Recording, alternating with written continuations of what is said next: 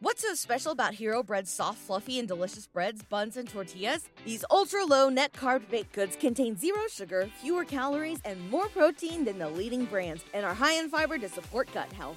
Shop now at hero.co. The winning streak is over for the Phoenix Suns, despite the efforts of Devin Booker. He scored, what, 46 points a couple nights ago against the Dallas Mavericks comes out in Indiana, right? The place where the All Star game will be occurring this year. And even though he wasn't named an All Star starter, he showed that he could be an All Star and should be an All Star. 29 points in the first quarter, a franchise record for points in a quarter, 62 points in the game. But Matthew, ultimately, it wasn't enough. The Pacers exploited the Suns on the interior, scoring 84 of their 133 points in the paint, winning late 133 to 131, winning streak over. Yeah, it was a fun game. It really was. But It you just thought the Suns were going to win. And even Book taking the final shot and getting fouled on it. Um, I thought he was just going to make the three to win the game and end it the way that all the Suns fans wanted him to end it and get uh, 65 points. But, oh well, good game. You know, I know paint defense was bad, but it's still a good game, I thought. Fun to watch. It was a, a highly entertaining game, fun basketball, and I think obviously a fun part of it was the fact that the Suns were up the majority of the game. You know, this is uh it was definitely back and forth. We just we couldn't we we couldn't create that separation that was needed.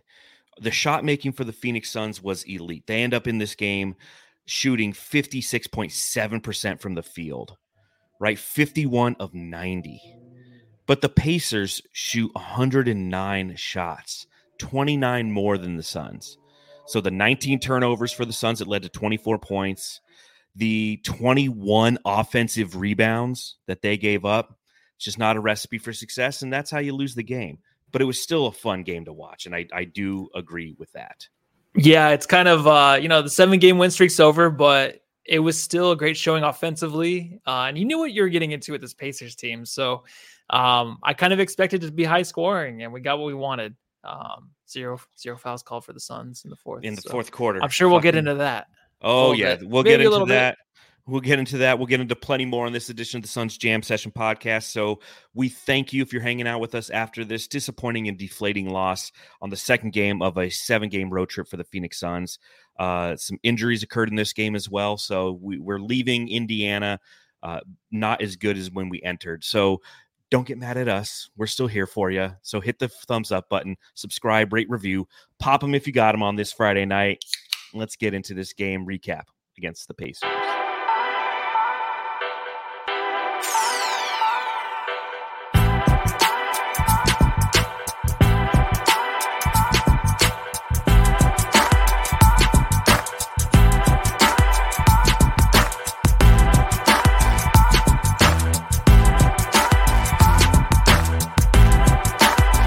One thirty-three to one thirty-one. The Phoenix Suns fall late at the hands of the Indiana Pacers. A disappointing loss, which brings me to my first question. Oi, Matty! Mate, I've got to ask. Matthew, I gotta ask. I think we can all agree. The Suns should have done anything they could have to move up in the 2020 draft and take Obi Toppin. Am I right? Yeah, yeah, he's the guy we wanted. Um, I'm so glad to see him on a team that is high flying like the Pacers because that's exactly who he is, and he fits in very well with that team. Even without Halliburton, he's a guy that you really can't contain in certain situations around the rim, and he can finish at the rim. So good to see him still in the NBA, still hanging out. I always remember just every year it was like Toppin. Look at him. He's he's fantastic. Then what happened to Toppin? It was always just back and forth with the dude, but he's been pretty consistent in Indiana. Yeah, and he came in. He was really a wrecking force in this game for the Suns. They th- their team overall had six different players score in double figures, led by Pascal Siakam. And then you had Obi Toppin go 10 of 15 from the field, coming off the bench, went for 23 and 11 off the bench. You had Jalen Smith go for 13 and 10. You had uh, Andrew Nembhard go for 22 points and eight assists.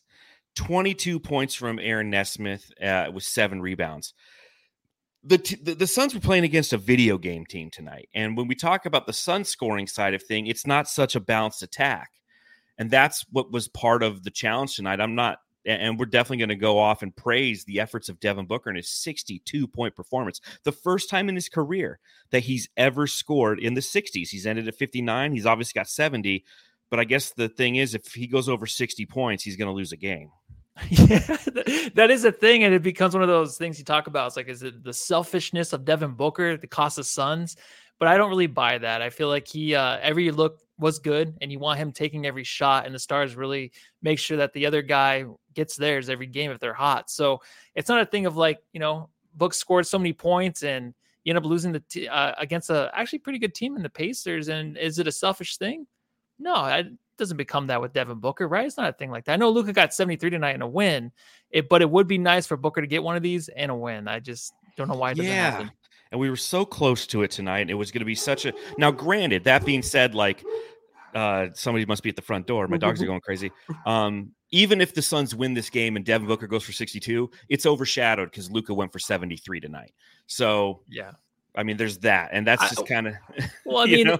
Right right now it's like everyone's scoring almost everyone's going for 70 every night. I feel like now, even Cat, who got benched, trying to go for 70 or whatever, uh, which is hilarious because he's the only player that would happen to. And then the coach calls out the team after that effort. Um, but I, I just think that uh, with Booker scoring as much as he did tonight, and then Luka scoring 73, someone's gonna get 100. And we're is it even impressive anymore? 70 is awesome, but like Hell it- yeah, it is. okay, should it be Booker 80 at now? Should it be 90? But I know, but should it be like, oh my god, he scored fucking 80? I remember when KD reacted to Joel Embiid scoring 70. I just remember KD being like, fuck, like that kind of pisses me off because Yeah. I don't want him to be better than me. Like I love the reaction from KD with the towel around his neck. Um, but I don't know. I it's still impressive, but it's pretty soon it's gonna be like an 80 point T- game you have to get to. TF TF timepiece says the era of no defense. Yeah, that's Nope. hundred percent, hundred percent correct on that. It's uh that's why it's happening. Shams Charania tweeted out says through the NBA's first seventy five years, six players had scored seventy or more.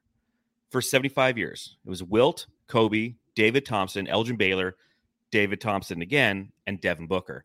In just over one year, four have reached 70. Donovan Mitchell, Damian Lillard, Joel Embiid, now Luka Doncic. So it just it is a different era of basketball, and and that's what we saw tonight because a team like the Pacers shouldn't have the ability to beat the, a team like the Suns in a in a normal era, if you will, uh, without Tyrese Halliburton.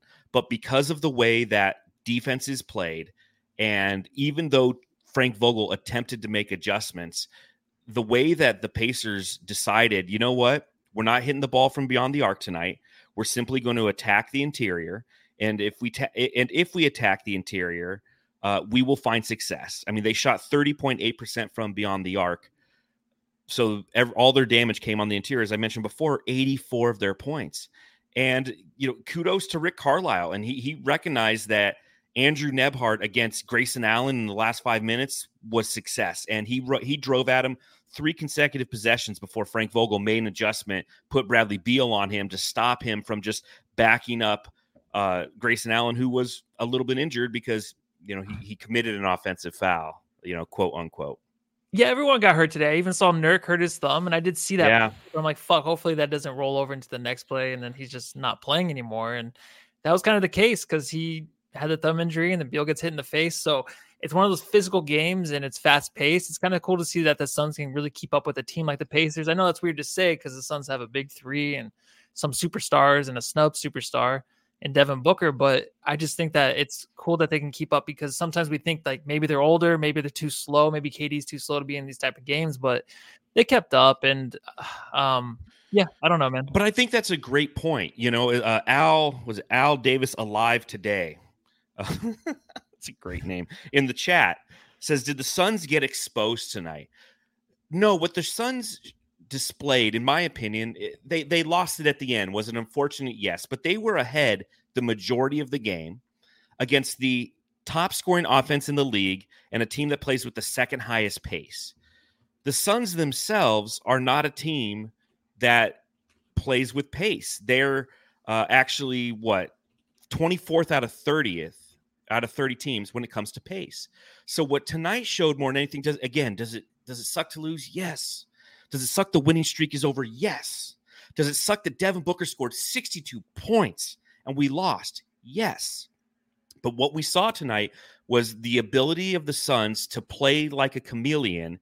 And we know that they can play in the slow down, drag it out games, right? We just beat the Bulls that way, being they're, they're a team that had the 30th pace in the NBA. We've been beating teams of varying strategies offensively and defense over the winning streak. We've already beaten Indiana once earlier in this winning streak.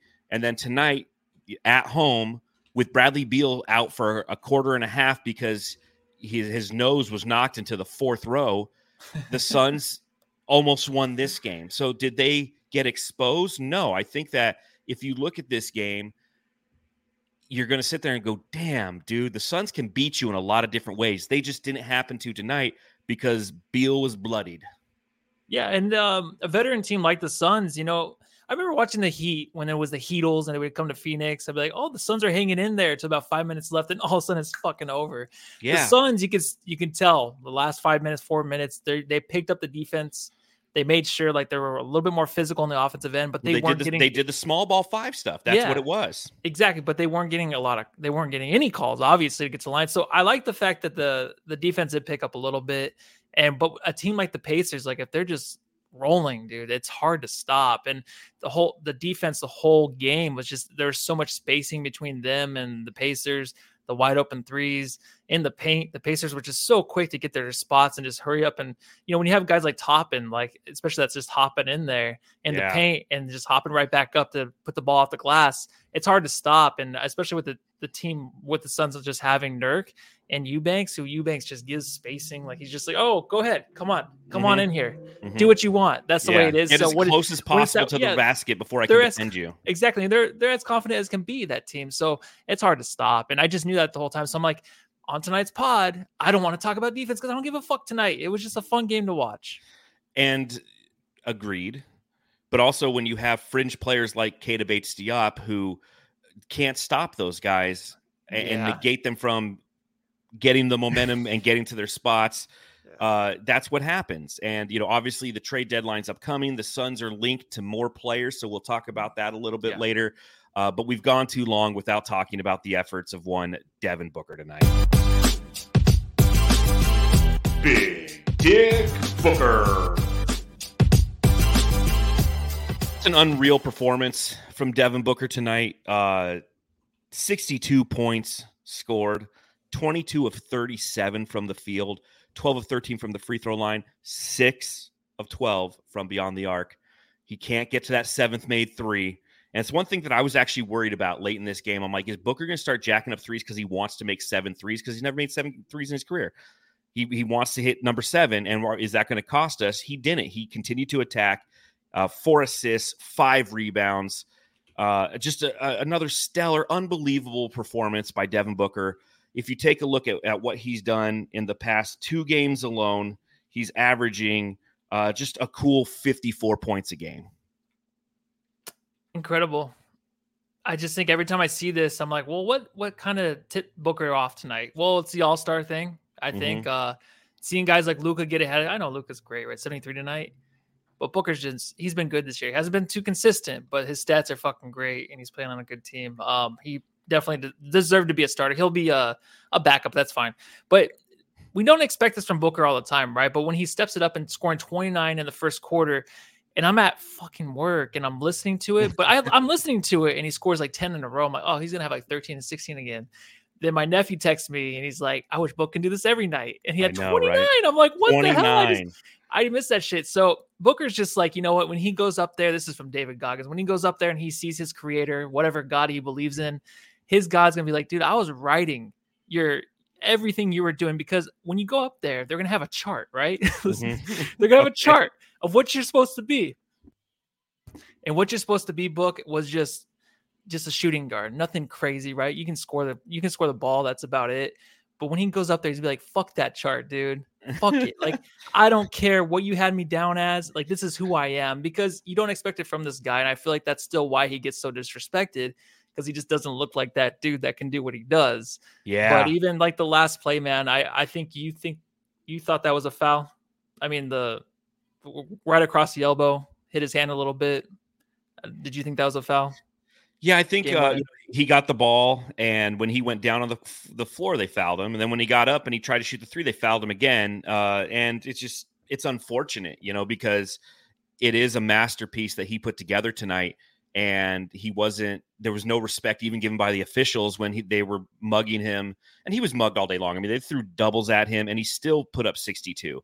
Uh, the fourth quarter was tough for Booker. Um, you know, five of 11, 0 of three from beyond the arc, but it wasn't him who who lost the game in that fourth quarter. The rest of the team ended up going what three of 15 from the field. The whole team combined was one of 10 from beyond the arc. They scored 17 points. This team went for 40 points in the first, 40 points in the second, 34 points in the third, and 17 in the fourth. You know what I'm saying? Like when we talk about Mhm. fourth quarter sun syndrome, this is it. It's like, and they're they they were up what going into the the fourth quarter they were up like nine I think. They ended us on a 6-0 run to end the the uh the third quarter. So they were up 114 to 105 114 after three and they finished with 131 that's what did it. You know Booker did everything that he could. The ancillary players around him just just were garbage in that in that fourth quarter primarily Eric Gordon, in my opinion. Eric Gordon was trash in that fourth, man. He was 0 of 3 from the field, all from beyond the arc. Uh, he had a turnover. I felt like he had like three turnovers in that fourth. And if you're looking for a reason why they lost, that's part of it. Another part of it, as we mentioned, there was zero fouls called on the Indiana Pacers in the fourth quarter. All of a sudden, uh, the, the whistle was swallowed. And Mhm. You know, and, and they were playing aggressive defense the whole time. They were doubling the whole time, playing aggressive defense. And even that offensive foul that was called on Grayson Allen, in my humble opinion, uh, uh, Aaron Nesmith wasn't there. He got over there and he started falling away and, and moving beforehand. Yeah. And it's like, well, he didn't. It just, it was just some bad officiating. And again, I don't want to hang the whole game of that highly entertaining game that we just watched on the hat of those crap officials uh, in that fourth quarter and kind of throughout the game. But it was a physical game in which uh, the rest of the team didn't support Devin Booker as, as well as they could have in the fourth quarter. And I'm not even talking about Kevin Durant or Bradley Beal. You know, Bradley Beal, who went 0 5 in the fourth, he probably couldn't breathe out there with as much gauze he had shoved up his nose. Durant did his part. But again, that, you know, the Suns bench just unfortunately let us down again tonight. Well, I mean, Gordon being out last game and then coming back, I'm like, maybe he just needed some time off because he was just horrendous the previous like four games. I just the way he passed up on that three towards the end of the game, and it would have been basically the game winner. That was a huge shot. He was side. wide. He passed it to KD. Yeah. Well, I know like he wasn't really set, but like, why the fuck are you not set right there? Jack it up. That is just that pisses me off because when a guy that like goes in the media and does talk about I need the ball, I'm gonna shoot, I'm gonna score, all that stuff. That's fine. Like he followed up with a few good games, but then he fell off again. But this is what we counted on for him. Like we wanted him to come and hit big threes like that when Booker's doubled, when they're swinging it around, and then KD already has a defender in his face, and he's standing there all alone. There he is, man. Not saying you have to make it, but just shoot the shoot with confidence. Even the one before that where he shot it, got the ball, defender running at him, he shot that one, but you can tell it's so forced. Like he's just so whenever he's closer to the rim, he's just so uncomfortable. The further away he is, the more comfortable I am with him shooting the ball. Anytime if I have my head down, I'm listening to the radio, I'm not really watching, Mm-hmm. and I hear Eric Gordon going in the lane, I'm like, fuck, this is gonna end up terrible. But we just need that extra guy, and he could have been that tonight. Um, but also just the foul too. You're talking about Grayson Allen when he hurt his knee. Like when it when the offensive player is already heading towards the rim, I think it's such bullshit where a guy can just slide in there. But if he's set Yeah. before he takes off, then it's fine. It's like, no, that's how players get hurt. Yeah, that hundred percent. not be a Well, and Grayson. Allen looked hurt after that because the next Yeah. two or three possessions, the Indiana Pacers knew it and they attacked him on defense. You know, that's where Andrew Nembhard just took him to the because he's hobbled out there after a foul in which he got undercut. But again, you know, not a blatant undercut, nothing dirty, but something that shouldn't have been rewarded. I feel, you know, and again, Yeah. uh, I'm with you with Gordon. You know, Gordon obviously he, he's had the last couple days off or a couple games, And this happened the last time. He has a couple games off. His first couple games back, he just looks rusty. And then boom, he'll pop for like 16, 17 points. So it's part of the process with Gordon. The goal is to get him back out there and playing and, and being healthy. And he was that tonight. He just didn't play well uh, on either side of the floor. You know, defensively, he was he was a traffic cone, and offensively, he couldn't hit much. Now, granted, you know, in a high scoring game like this, people do get points. Eric Gordon did end with 14 on five of nine shooting because he had a really solid first half.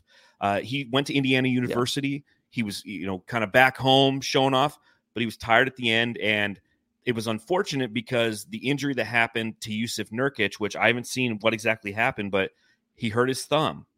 And in hurting that thumb, the Suns went to the small ball five. But when you go to small ball five lineup, it, you know, that that's their death lineup. So you want to live with that, right? But Eric Gordon kind of cost him because of that.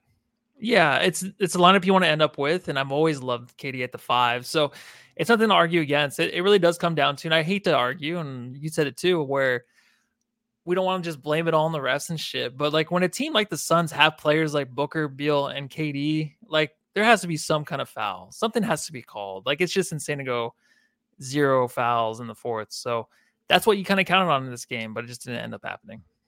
Yeah, if they had just gotten one three in the fourth or a couple free throws, it would have been a different story. But yeah. back to Devin Booker. I mean, the the statistics when you when you talk about who and what he is as a player, as a member of the Phoenix Suns, are it's it's just ridiculous. This is the fourth different arena in which he holds the scoring record.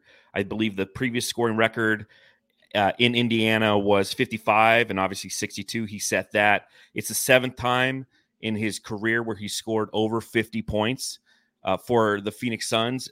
If you take a look at all other Phoenix Suns combined, only six times has it happened. So 13 times it's happened, but seven times it's been Devin Booker. Uh, he's definitely making a case to be considered for All Star selection. Uh, they announced the starters the other day. Obviously, you know we we've talked about this a little bit. It's a popularity contest, so when the fan vote determines who the st- the starting five are, for the NBA All Star game. Devin Booker's not going to be in there. He's not popular. Nobody likes him outside of Phoenix. He hasn't hopped numerous different cities and played for different teams to earn different fans along the way in his NBA journey. He's been right here in Phoenix for nine years. So he gets the fan vote from here. And then he has to rely on the fact that the coaches and the players will recognize, which they typically do, uh, his basketball IQ, his basketball abilities and the way that he plays the game and the manner in which he does it. You know, you were saying being at work, you're, you're hearing some of it, you're getting texts. I'll tell you this watching it, it was one of those games where Devin Booker comes out and these are the Devin Booker games that we used to get in which he'd come out and he'd take like four shots within the first like four minutes. And if they went in, you're like, okay, Book's going to get on a heater because he's feeling it. If they don't, then he starts to go into facilitation mode. And he started hitting everything right off the bat. He was going inside, he was hitting threes, mid range, getting to the line. And you're like, okay, this is going to be fun. I didn't expect him to go for 29. I mean, he just kept going and going and going. And going. it was just, uh, yeah, it was, couple, it was, it was great, man. It's just 62 fucking points. Yeah. He just and, scored, he just scored what, like 52 a couple, like last yeah. week? And you know, even like even as a fan sitting on the outside, you always want the head coach to be like, keep him in the game into the second. That's what they keep doing with Booker now, and I love it. I mean, obviously, I don't think Booker's going to complain, but sometimes like, oh, maybe too many minutes in the first half, and he gets tired towards the end. But I love when he is hot and he's scoring at will. He'll start the second quarter, and I, mm-hmm. I just mm-hmm. I think that's a great play right there from Vogel. It's a, yeah, it's a great move. It's it's smart to keep him in there uh, until he misses a couple shots, which is what he did. And again, it just it's unfortunate that it happened in a loss tonight. Yes. And then there was Bradley Beal. And she said, You're not the only one, but you're the best, Bradley. Bo, bo. This is one of those games in which it would have been nice to just have, you know, kind of Bradley Beal's been averaging about 21 points for the Suns. And if he goes out there and he averages like 17, he's good. But like I mentioned in the third quarter, he stands in there to take a charge from Miles Turner and takes an elbow in the face, busts his nose wide open.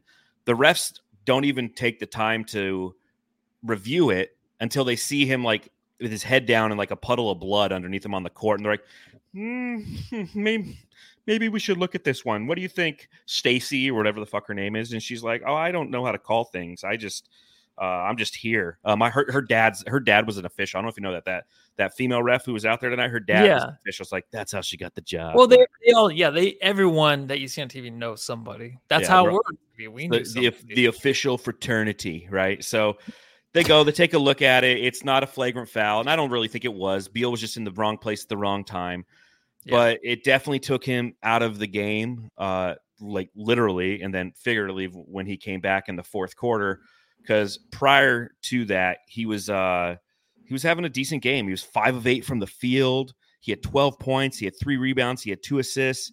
As I mentioned, when he came back in that in that fourth quarter, it wasn't the same deal. He's 0 of 5 from the field. Uh, he had a couple fouls and you know zero points. Ultimately, uh, that could have been very, very much used. I just wanted to see him back on the court. Like I didn't really care how yeah. he finished the game. I'm like, please just come back. Like don't let it be like a broken cheekbone or something orbital bone. It's always yes. an orbital bone around the eye or whatever. It's just the uh the nose and it was bloody and it was okay. You know what I mean? Like it wasn't so upsetting. I know it was all over the floor. There's blood all over the place. Gross. But it just kind of scares you because you're like, are we gonna lose him for some games? That's the first thing you think about. And the way he took that foul. Okay, so when I initially watched it, I'll be honest, and hopefully so says Jason on here. Like, I kind of understand like the refs not, you know, really wanting to review it because when I first saw it, I thought he put his face out there, and I'm like, what the fuck are you doing? This is before I saw him on the floor with a bloody nose. Yeah, I was like, what the fuck was that? But he got the call.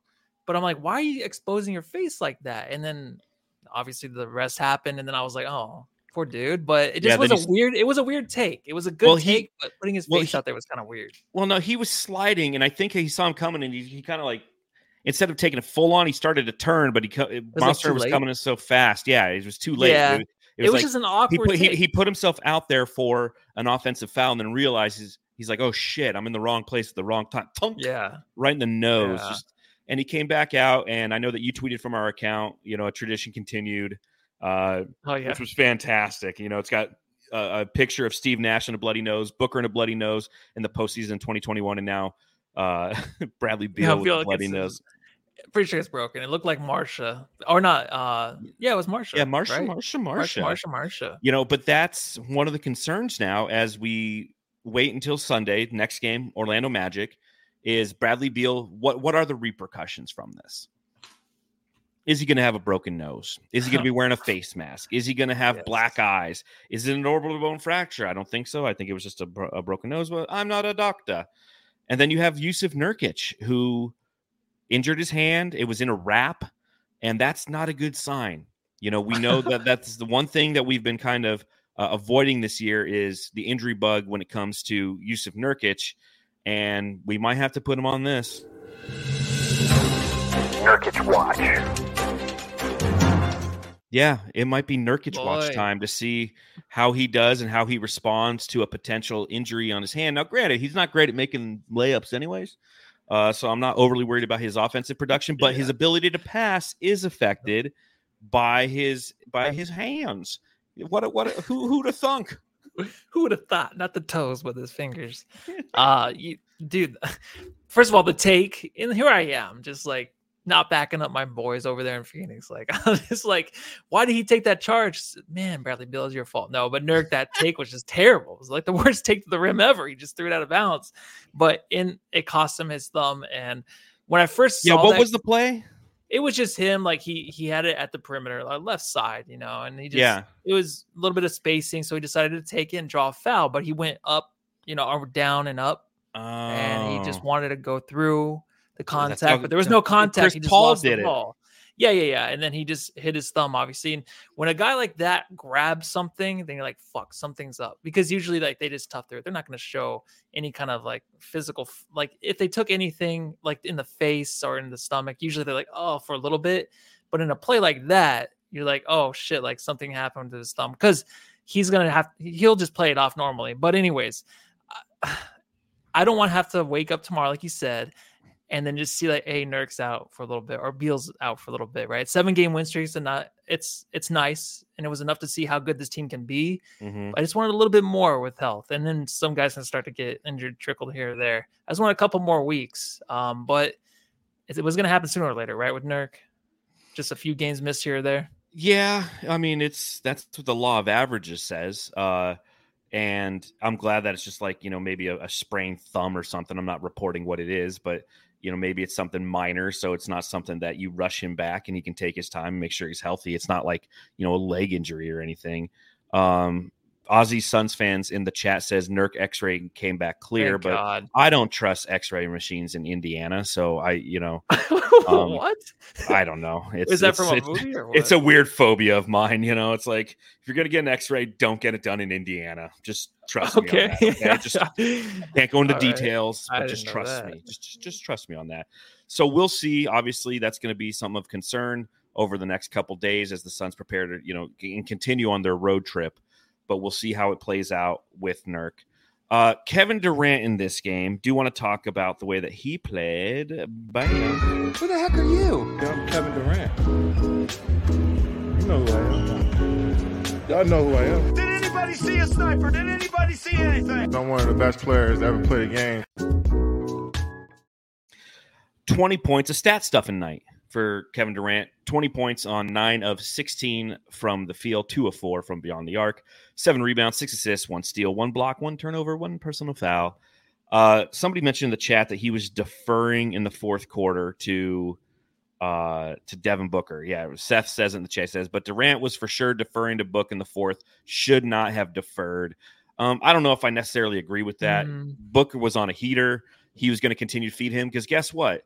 When Kevin Durant's on a heater, Book feeds him, and that's just team ball. It's everything was fine. I mean, we've already talked about ten different reasons why the Suns lost this game. Offensive rebounding, like if somebody could just grab an offensive rebound or a defensive rebound, that would have been great. Uh, the fact that there were zero fouls called in the in the final quarter, that would have been great. Yeah, yeah. Maya B says in the chat, he's like he wanted Book to get seventy plus. Uh, after hearing Joel Embiid get seventy, and obviously they are not aware of what Luka Doncic was doing to the Hawks, uh, who the Suns do play on this road trip, going for seventy three tonight. I think that Durant, it, it was a solid game from Durant again, and I think that this is something that we have to take into account. If Nurk is injured, be prepared for some more small ball five lineups with Kevin Durant. What's so special about Hero Bread's soft, fluffy, and delicious breads, buns, and tortillas? These ultra low net carb baked goods contain zero sugar, fewer calories, and more protein than the leading brands, and are high in fiber to support gut health. Shop now at hero.co. Can Bol Bol just come back? I know, What's going on with Bol Bol? And he's a guard I anyways. keep for, yeah, no, I keep forgetting though. We just need a little bit of length until we make that trade for Royce O'Neale or um, Miles Bridges. But well, those are smaller forwards, so that make any fucking sense. One six four, one six seven. Uh, don't listen to me tonight. One six Anyways, six one. yeah, whatever. Anyways, six six. uh, that was six four six seven. No, Royce it says on Basketball Reference that he's six four. Everywhere else you go, he's six six. okay. If you look at Wikipedia, if, like I was reading up on Nets articles about him, they're like, and a good six six forward. I'm like, everywhere I go, why is Basketball Reference kind of Wow. wrong? Yeah, that's Yeah. fucking weird. Well, sometimes they put like the wrong the nicknames on there that are just made up, so you Yeah. can't always trust it. It's like Wikipedia. But we can't get the smoke break in there. Like, here's something that we need, Jamsters. Okay, totally random cut. One thing that I do once a month is I email basketballreference.com and I tell them that they need to add the smoke break as Dario Saric's nickname. And one day it'll happen, but I need you, Jamsters. I need you to go to basketballreference.com. You go to Dario Saric's page, and if you scroll to the bottom, it's like, hey, if you have suggestions on this page, let us know. You shoot him an email and you let him know, hey, Dario Saric, we call him the smoke break in Phoenix. Okay. We need to make that. If they're going to have some of these dumb nicknames that they have out there, like I'll just click on anybody on the roster, right? Let's just click Josh Okogie. Nonstop. Okay, that's legit. Uh, let's go with uh let's see if Bull what Bol Bol's nicknames are. He doesn't even have any. How's that not how's that possible?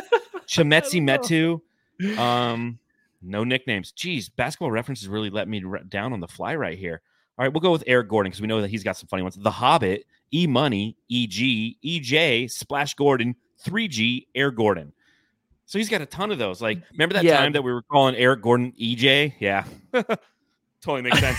no, there was a few on there that were not true, right? He Yeah, I know that he, he made sure them. that everyone knew. But the one, The Hobbit, he should have said, "Yeah, that one's not real," and then everyone Yeah. kind of ran with that one after the JJ Redick podcast. I don't think anyone ever knew about that nickname, but now it's gonna stick. So that kind of sucks. But the KD thing, I saw someone actually uh, chat, uh, chatting about how he did have like a game. Basically, a game when we're up by like two, and he had a three, and he clanked it at the back of the rim.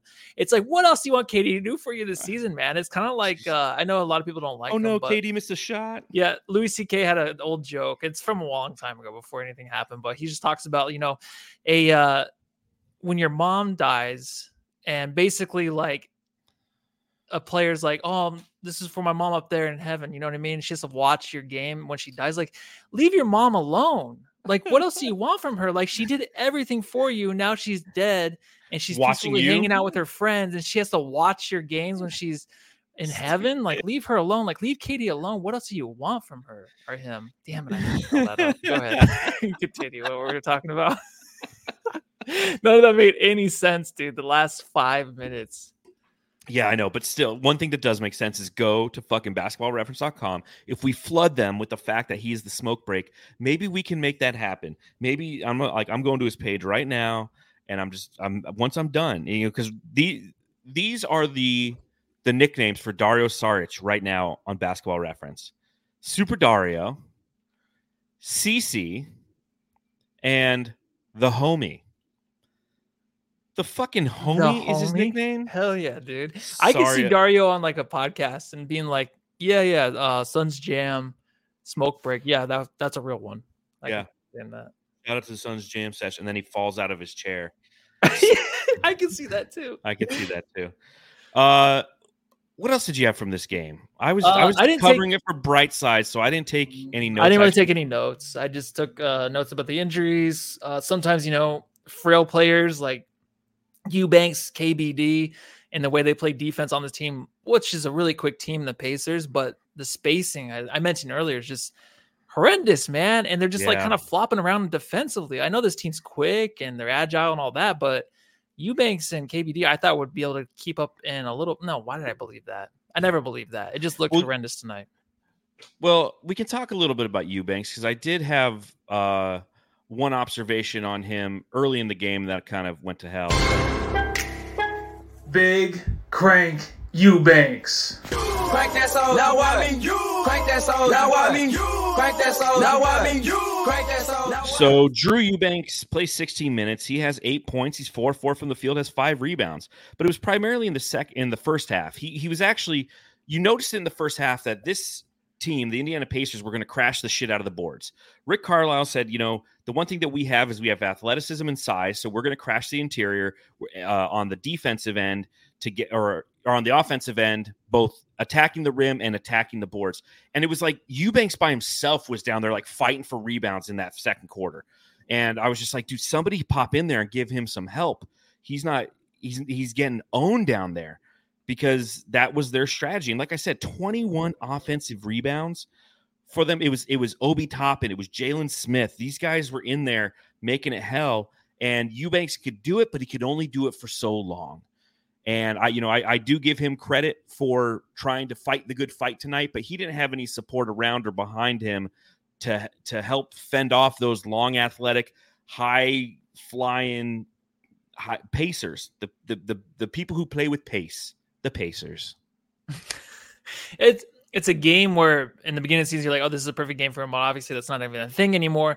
But the way Eubanks goes out there and handles himself around like an athletic team like this, it is just kind of disappointing because he's like the one athletic big you have other than Bol Bol. That's why I keep just wanting to see this team with Bol Bol and see how he kind of fills those holes that we keep that we need, right? Like uh rebounding. I was gonna say something else, but I stopped. I Rebounding. just I just don't know if Bobo has the physicality for a team like this. Like they, I know. I just will I, want to see what it looks like because there was like Of a little bit of that that confidence that Bobo was building up to in those two games, and it's just like, what else did he have in his bag? What else did we? What were we gonna see? You know what I mean? But as Oh. confidence was building, you know, what else could he bring? And hopefully, you know, they said Frank Vogel said that he will play on this on this road trip. thank so, God. Yeah, so so you'll be you'll be satisfied. I know we're only like 40 minutes in, uh, but my back is killing me. So The Suns Jam Session subreddit stakeout. Indiana tonight, you sons of bitches. That's where I was, hanging out on the subreddit for the Indiana Pacers. Here's what those sons of bitches had to say.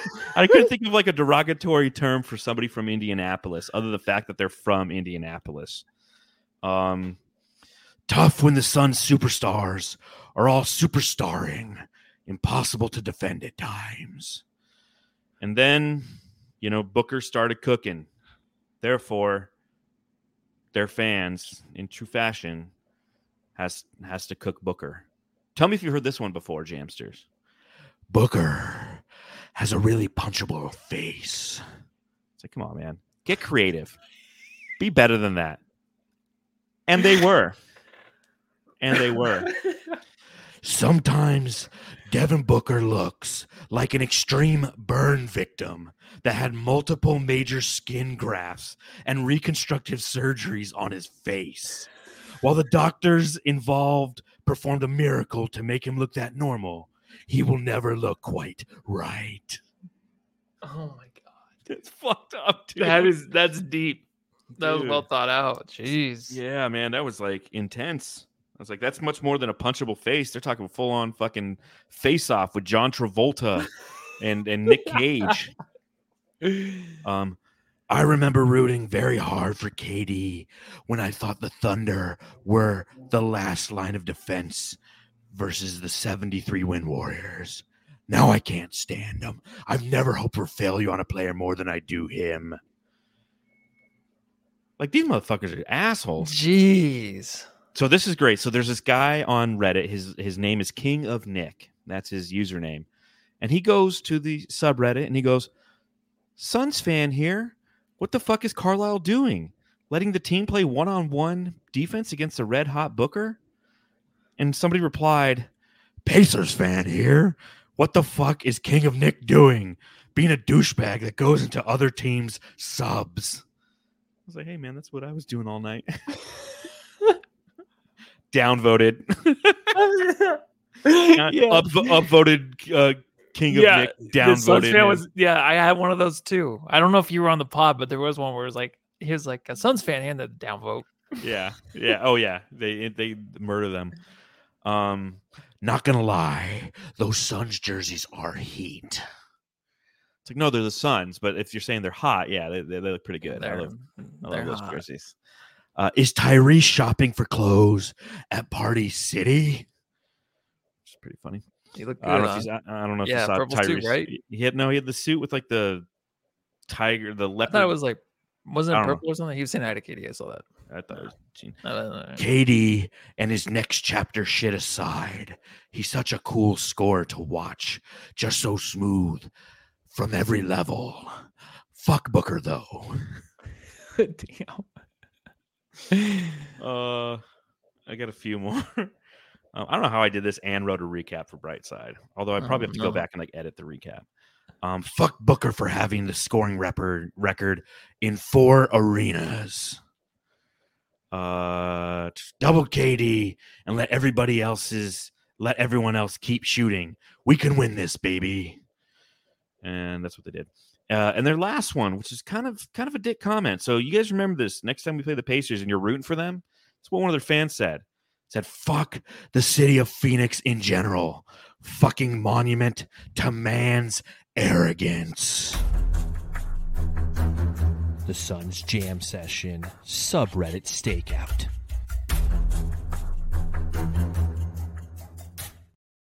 Because we have air conditioning. Fuck right off. Fuck, fuck, fuck you, fuck you and your meth. Okay, like Fuck Indianapolis every and all their every meth. city's like every city is right. Everyone does meth now. Like I work with some people. I'm pretty sure they do meth. Like how do they talk that fast? How do they care that much about how, shit? how do they work? How do they work that hard? Yeah. Cocaine's a hell of a drug. What else you see in this game? What else you want to talk about, Matthew? Um, I think that was honestly really that's all I had.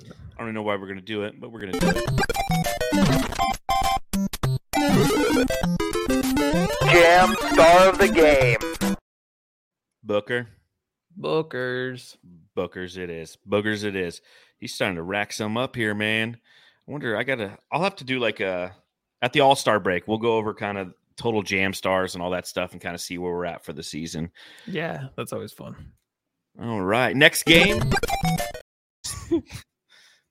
wow, where did I just go? You're traveling through another dimension. A dimension not only of bricks and of boards, but of mind. A journey into a wondrous land whose boundaries are that of stagnation. That's a signpost up ahead. Your next stop, the Shamit Zone. I feel like I'm in the shaman zone, Jamsters. I'm tired. I got my fucking herniated bit disc is back in my back. I'm not sleeping again. I'm working today. I got to work from home today, which is great, but I'm sitting here working. It's like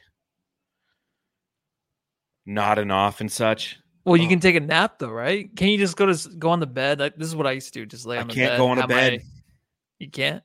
Laying down hurts.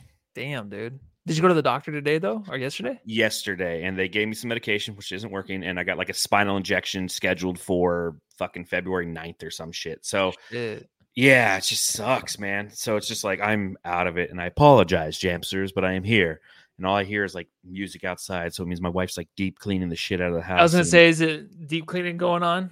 You know, Yeah. maybe had a beer, maybe had an Excedrin. She's hopping around. She probably had an Excedrin. Yeah. Yeah. Right, right when the fucking game ends, she comes up and she starts like trying to pinch my nipple. I'm like, stop, stop. And she's like, why are you getting all mad?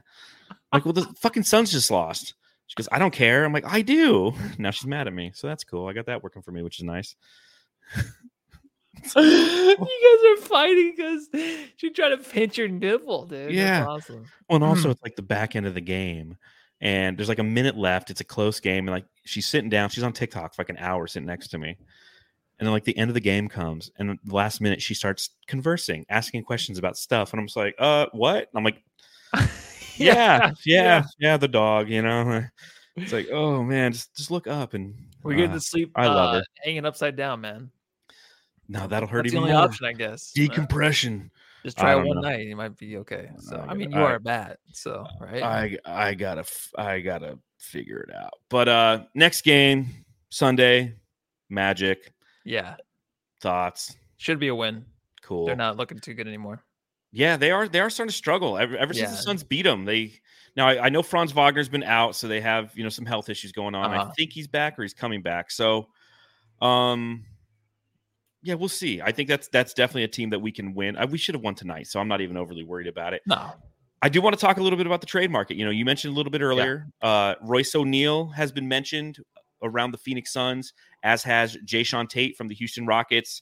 Uh, Saul in the chat said earlier, I think we just found our weakness. No true raw athletes on some positions, you know, small forward, power forward, center. When you talk about Jae'Sean Tate, when you talk about Royce O'Neale, you're talking about guys who are pesky defenders. And so, what are your thoughts on those guys, kind of broadly? Um, yeah, def- defensively, it's a nice addition. Um, I just, I don't, I'm not too excited about it. I mean, if the, if the trade were to go down we give up like two second round picks, and then you throw in who are you gonna throw in like KBD with it, right? Or of those guys. I'm not too excited. I just want Miles Bridges. I, I know it's Yeah, we talked about it, it's like well, a hard well- thing. I want I want him on the team though. Well, I think that so I'll I'll start with Jae'Sean Tate and Royce O'Neale. So there's a couple different ways you can acquire these guys. One of them is the Suns have their traded player exception. They have a 6.5 mil. They have they have like three or four traded player exceptions. Unfortunately, you can't stack them on top of each other. But the biggest one they have is for 6.5 or 6.8 million for Cameron Payne.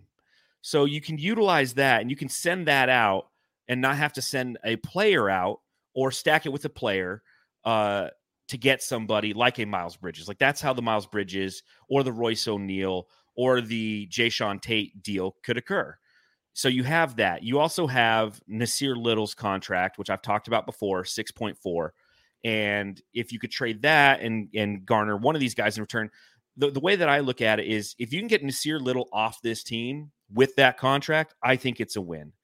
Have I liked Nassir Little this season? Yeah, nasty Nas. I love his drop. I love the athleticism that he brings, but he hasn't been a productive player for quite some time. Now, part of that he's he hasn't broken through the rotations uh, like Yuta Watanabe hasn't. But the difference between Yuta Watanabe and Nassir Little is Nassir Little is making 6.4 million, and he will be at, with escalating money over the next three seasons. He's on year one of a four-year, $28 million contract. It's not a great contract for the Suns to continue to carry when they have three max contract guys. So if you could trade him for a Royce O'Neale or for a Jae'Sean Tate, it's it's a wash to me player wise. I think Royce O'Neale is definitely better, has a better ceiling than Little could potentially have, but that's the other side of Little. He's so young. It's like, you know, Jay, uh, uh, Royce O'Neale's like 30, I think, 29, 30, 31 in there. So Royce O'Neale, averaged 11 points in the playoffs as a starter for the Utah Jazz in 2021, has proven consistently to be a rotational player, played with Kevin Durant last season and played well alongside him. So a desirable guy out of those two is Royce O'Neale, especially if you're getting rid of the Nassir Little contract. Agree or disagree? No, yeah, I agree. It's just the competence you want, right? It's not about the potential that we saw in Little. And ever since he had a kid, he kind of fell off. That was actually seriously like right when he had a kid, like he fell off. And I'm not blaming the kid. I'm glad he has a kid, but his his performance on the court really just it's it's been kind of miserable as of late, obviously. So you want someone like Grisino that's a little competent. Um, this everything we kind of want though is in Miles Bridges. It's in that type of player. So it's well, just that's the other thing yeah. Is if the Suns could acquire Miles Bridges, and I talked about this on the last podcast, and I get it if if it frustrates you that he's a bad human being or a perceived bad human being, uh, but from a basketball standpoint, I mean it's a literal slam dunk because the guy's athletic. He's six foot seven. He's kind of exactly what the Suns are looking for, and this is an opportunity to buy low on him. Also, you know, weighing what you're giving out, but if the Charlotte Hornets are taking either Nassir Little or a, a player trade exception, uh, so they get some money back and maybe a pick or two, whether you like who he is as a person is one thing, and that's a different topic. But if we're talking about sheer roster construction, Nassir Little is a, or I'm, uh, uh, Miles Bridges is a huge win for Phoenix if they can get him here. Um, shit, the, the Suns are already looked at as villains in the NBA, anyways. Everybody already hates Yeah. us. the the thing is though, the way I really look at this is if you knew probably what any any of these owners, any Adam Silver, like those guys, what they probably did in their personal life. Oh, like, yeah. I'm just saying, like the thing that came out yesterday with Vince McMahon, like you know, my whole childhood watching WWE, WWF, rooting that guy on. Now sexual assault, the way he was, it's just everything's so fucked, and it's just really just for entertainment. So obviously, you know, the Suns are gonna do the best thing for winning and for entertainment, and it's gonna be adding a guy like Miles Bridges. So I know it's a rough thing to talk about, but he just fits the bill, man. I think he. Oh, man, I don't know. He Well, just the- the- obviously the season he missed. Before that, he was incredible. the other side of that is Nick Richards potentially could come over in that trade as well, who gives us exactly what we need from a backup big standpoint.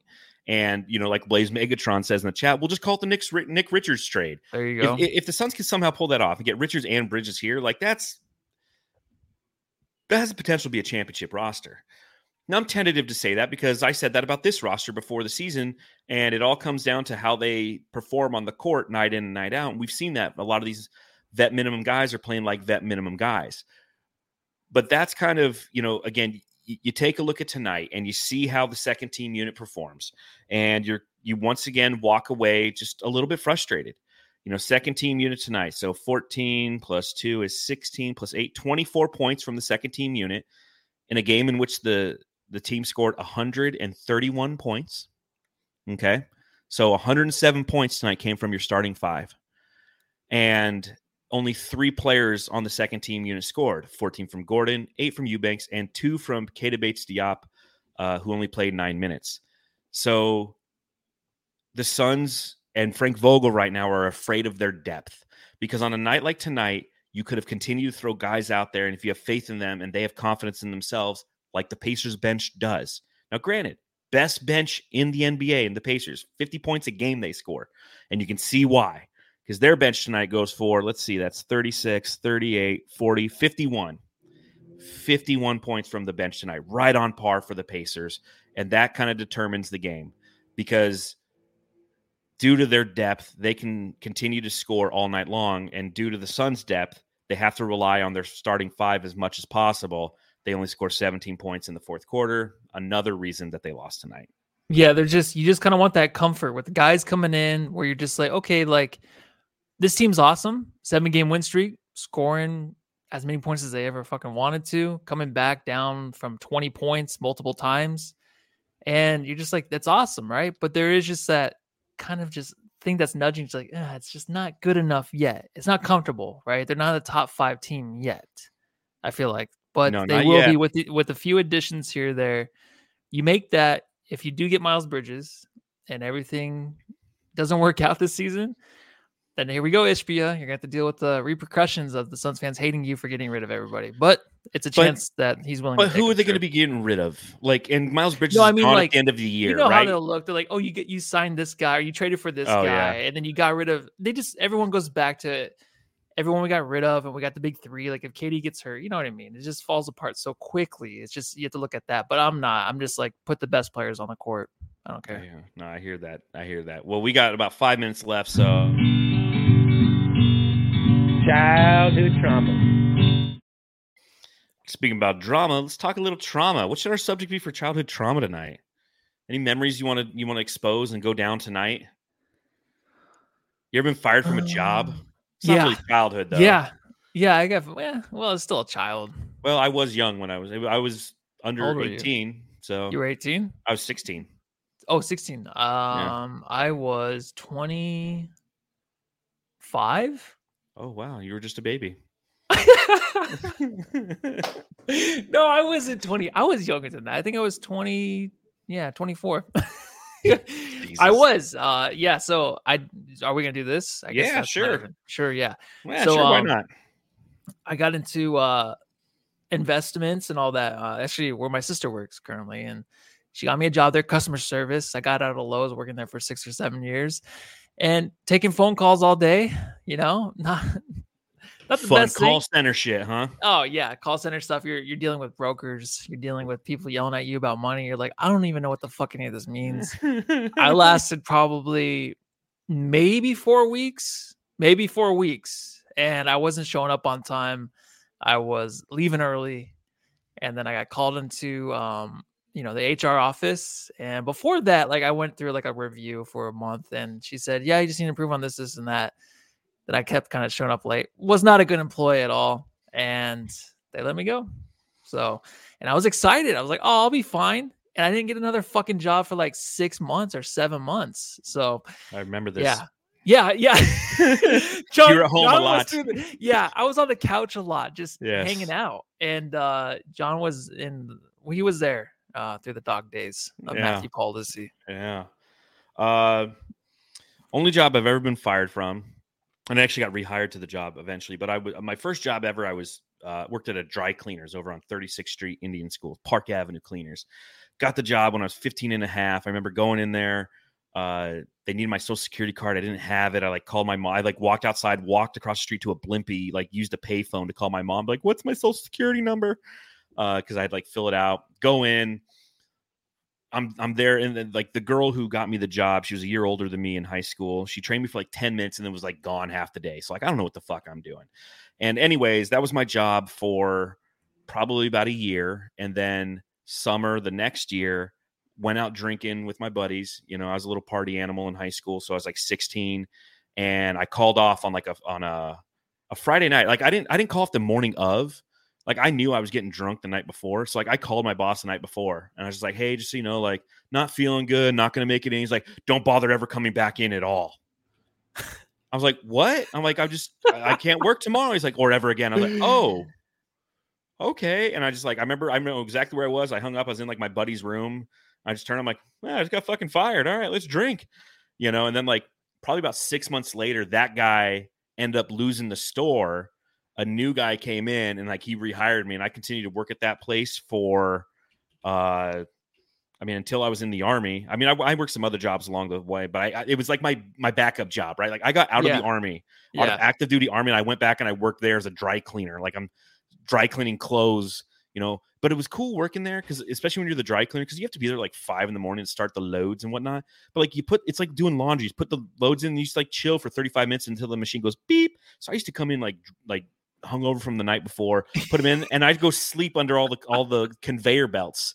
And like I knew that it was 8 a.m. because like we would open up and all of a sudden the conveyor belts would start going to people looking for clothes. I was like, oh, that feels nice. Except in the summer, the plastic's gross in the summer. So Yeah, that's funny. I remember like uh cooking bagels like 16 or 17 years old, like three o'clock in the morning, just not sleeping the whole night. oh yeah, doing that. just so- all nighters. Just like yeah. okay, I'm sober enough. I got to go to work now. And then like, and, and I would pre-spot clothes.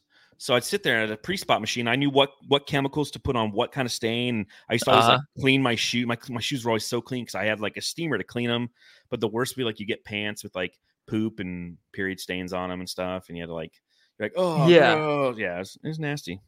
Um, Uh, then, really you know, quick too. Uh, Stephanie Jackson says, "Is that right next to Beckett's table?" I think she's talking about the job I was at. I think yeah, it's in the same area. So any connection there would be kind of pretty pretty funny if you know the place I was talking about. So Beckett's table.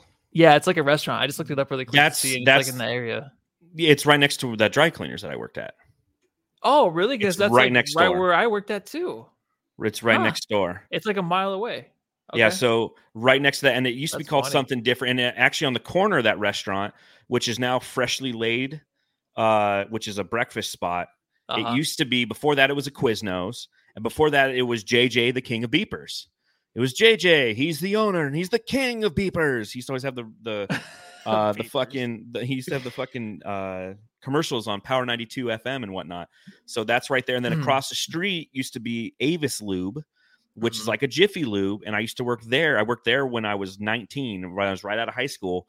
And this is a good story too. I might as well tell it because I already started. And now it's a bar. It's called like the Undertow.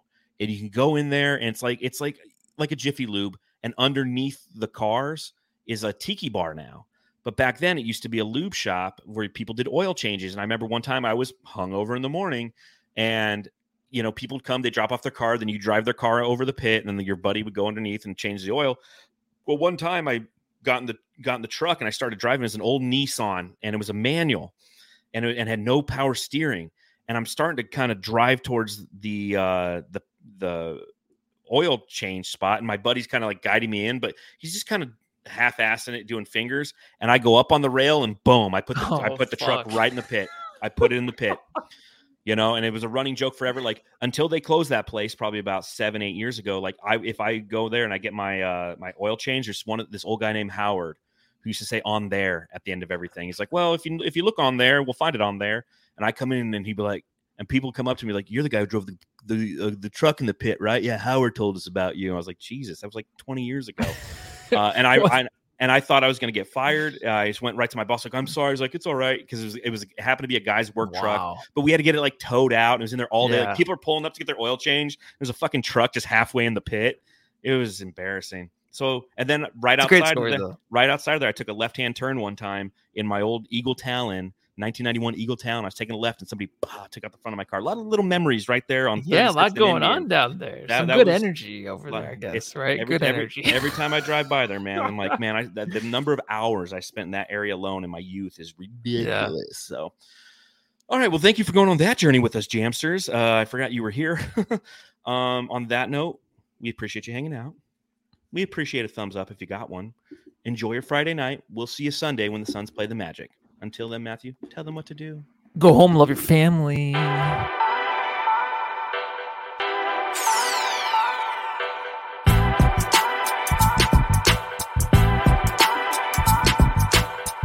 tell you the real reason I want Miles Bridges.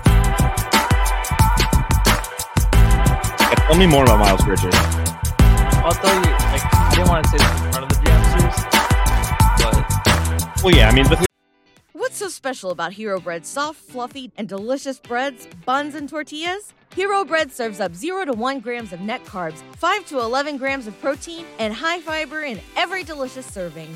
Made with natural ingredients, Hero Bread supports gut health, promotes weight management, and helps maintain blood sugar. Hero also drops other limited edition ultra low net carb goodies like rich flaky croissants and buttery brioche slider rolls. Head to hero.co to shop today.